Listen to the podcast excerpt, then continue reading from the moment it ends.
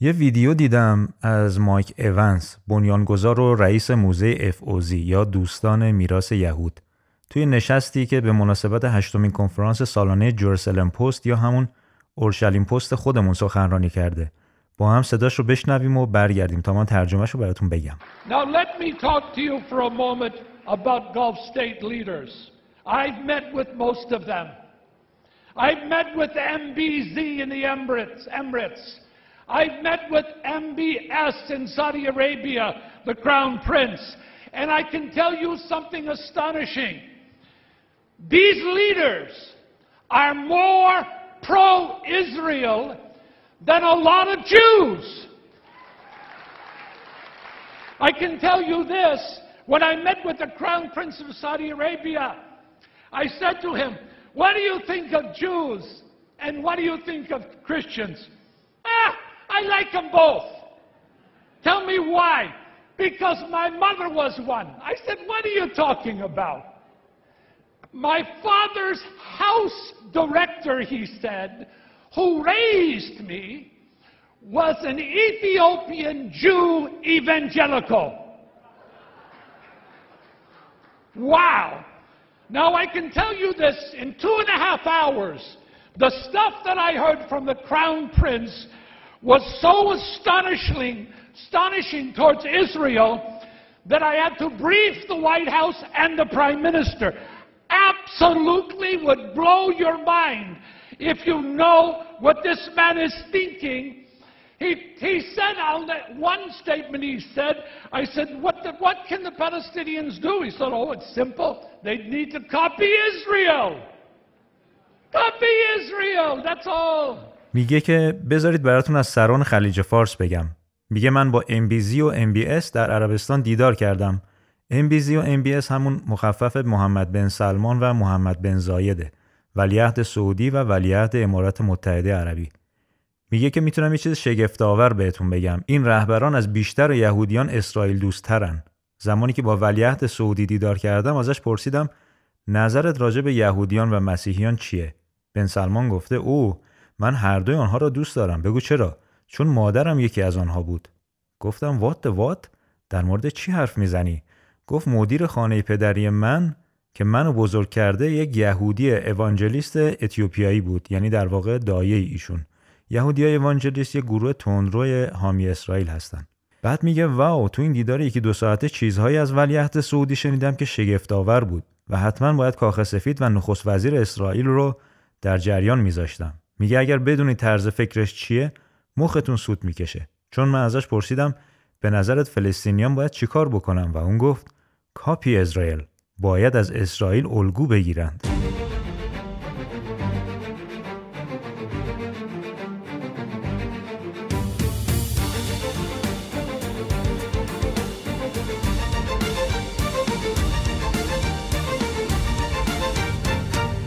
تو این قسمت هم یه ذره جاسوس بازی داریم. راستش قرار هویت یه سری جاسوس رو کشف بکنیم.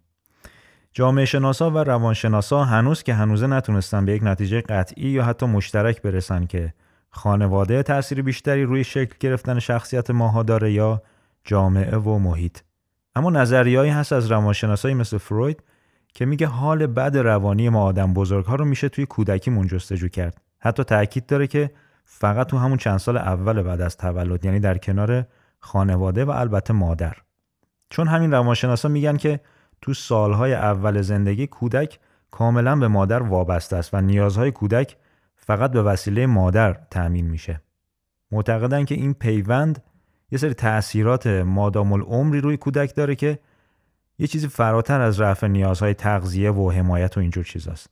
رابطه مادر و کودک در واقع یه سری علائم فطریه که به مرور زمان تبدیل به یک پیوند عاطفی عمیق میشه. اگر خواستیم بیشتر راجبش بدونید کلیدواژه نظریه کردارشناختی دلبستگی بالبی رو جستجو کنید و بخونید. چون من نمی‌خوام خیلی وارد نظریات روانشناسی بشم اما همه نظریه ها یه نقطه مشترک دارن اینکه هیچی به اندازه تجربه های کودک توی خانواده نمی‌تونه روی رشدش و رشد شخصیتش در واقع تاثیر بگذاره و خواه ناخواه اولین بیشترین و موثرترین نقش در شکلگیری شخصیت هر کس مادرشه و یا حالا هر کسی که جای مادر رو پر بکنه. چون مادر فقط اون کسی نیست که بچه رو به دنیا میاره. هر کسی که در سالهای اول این وظیفه رو بر عهده بگیره می‌تونه نقش مادر رو ایفا بکنه. حالا مادر، دایه، پدر بزرگ، مادر بزرگ، مربی یا هر اسم دیگه که روش گذاشته میشه. اما در هر حال مشخص ترین اسم که همه اینها رو در بر می‌گیره همون مادره. مادرها اولین و در دسترس ترین الگوی رفتاری و تفکری برای بچه هان و بیشترین نفوذ رو هم در شکل گیری اون شخصیت اولیه دارن. حالا بعضی از مادرها از این نفوذ آگاهانه استفاده می‌کنن بعضی هم نه. مسلمه که ما خودمون تفکر داریم اختیار داریم و البته حق انتخاب و مدام هم در حال تحلیل کردن هستیم. یه چیز جالب بگم که حتی وقتی بچه بودیم برای این تحلیل کردن اتفاقاتی که دور برمون میافتاد هم از مادرمون تقلید می‌کردیم یا الگو می‌گرفتیم. مثلا همین ترس از تاریکی. تا توی خونه برق یهویی میره بدون اینکه بچه چیزی بگه مادر داد می‌زنه نترسی یا مامان؟ یعنی به همین سادگی داره آموزش میده که در تاریکی یک چیزهایی هست برای ترسیدن. حالا اینا در ما پایه‌ای میشن برای اون تصمیم ها و تفکرهای آینده یعنی دوران بزرگسالی. همه نظریه ها و قدرت ها معتقدن که برای تغییر یک جامعه یا بردنش به سمت یک هدف یا مسیر مشخص باید رو نسل آیندهش کار کرد. نسل آینده هر جامعه ای یعنی همون بچه های گوگولی و بانمکی که الان دارن اولین سالهای زندگیشون رو میگذرونن. خب این بچه ها که هنوز نه مدرسه میرن و نه میشه بهشون دسترسی مستقیم داشت پس چجوری باید روشون کار کرد؟ البته که با دسترسی به الگوی نافذی به نام مادر. حالا می‌فهمیم که درد بن سلمان ها چیه و چرا این همه پول خرج یک چیزهایی می‌کنن. شاید اتفاقی باشه ولی داشتن یک دایه یهودی از نوع اوانجلیست کمی دور از اتفاقه. اگر شما دایه یهودی اوانجلیست دارید که هیچ اما اگر ندارین دنبالش بگردید. اینا یکی یه دونه برای ما دایه استخدام کردن با پول زیاد. چه جوریش هم خیلی ساده است. اگر اپیزودهای قبلی رو شنیدی که حدسش نباید خیلی سخت باشه. با این حال من میگم چون شاید شما یکی از اون دایه ها باشین بدون اینکه آگاهی داشته باشین.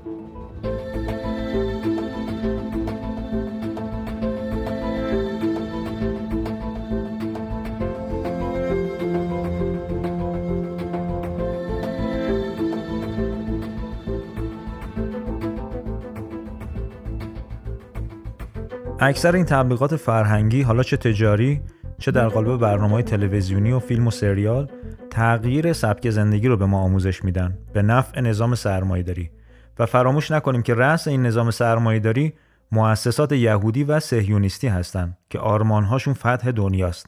فتح دنیا هم تنها با از هم پاشوندن و تجزیه کردن ملتها و کشورها میسره. از هم پاشوندن کشورها رابطه مستقیم داره با بی مصرف کردن شهروندان اون کشور. هر چقدر ما به درد نخورتر باشیم وابسته تر میشیم ضعیفتر میشیم. سرمایه داری شاید دستش از نسل آینده به طور مستقیم کوتاه باشه اما دسترسی آزاد و مستقیم داره به مادران اون نسل. تغییر نگاه در سبک و نگاه زندگی یک مادر خیلی ساده نسل مصرفگرا و خودمحور بعدی رو تربیت می‌کنه. دیدین این پدر و مادرایی که قبل از به دنیا اومدن بچهشون 20 دست لباس و کفش ست خریدن برای نوزادشون. این تربیت پیش از تولد شروع شده. ما پادشاهان هیپنوتیزم شده آقایون سهیون هستیم و تولد این نوزاد خودش یک تاجگذاری برای ولیعهد جدید حلقه به گوش هست. شما مثل من دارید از سریال های نامحدود و مجانی هاتبرت ها و یاهصد ها لذت می‌برید. حالا چجوری میشه که این همه رسانه رایگان در اختیار ما باشه؟ با این همه سریال های زنونه دوبله شده پرتکرار. سریالایی که بعضیاشون تو کشورهای تولید کنندهشون حتی اجازه پخش ندارن. اینقدر ما از اینا استقبال کردیم حتی فیلمسازای ایرانی هم فکر کردن اینا خوبه دارن از اینا می‌سازن.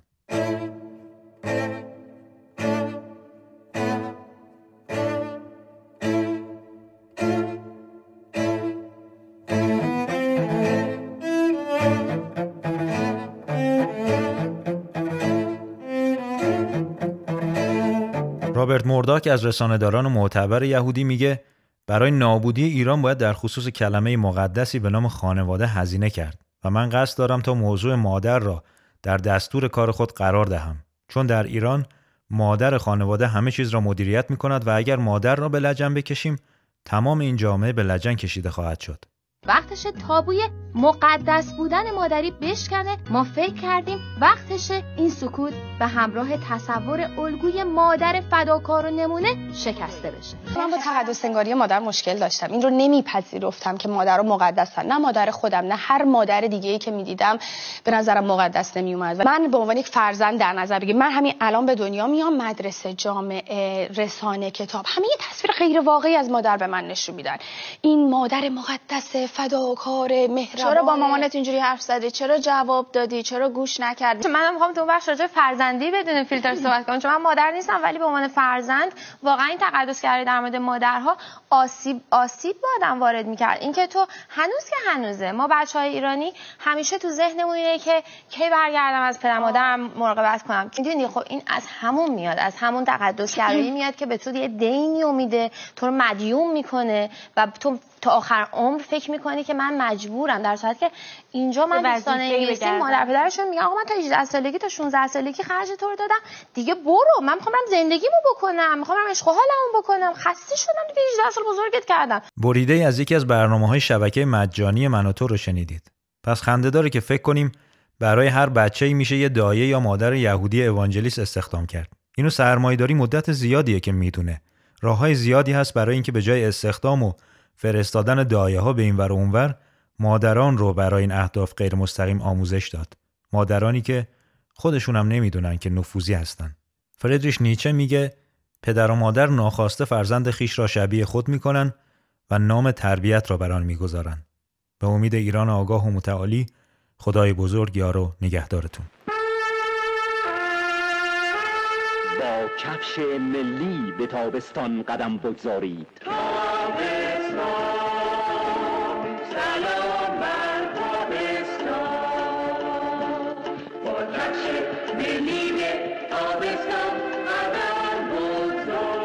امسال با خورکترین راحتترین و زیباترین مدل های کفش به تابستان قدم بگذارید.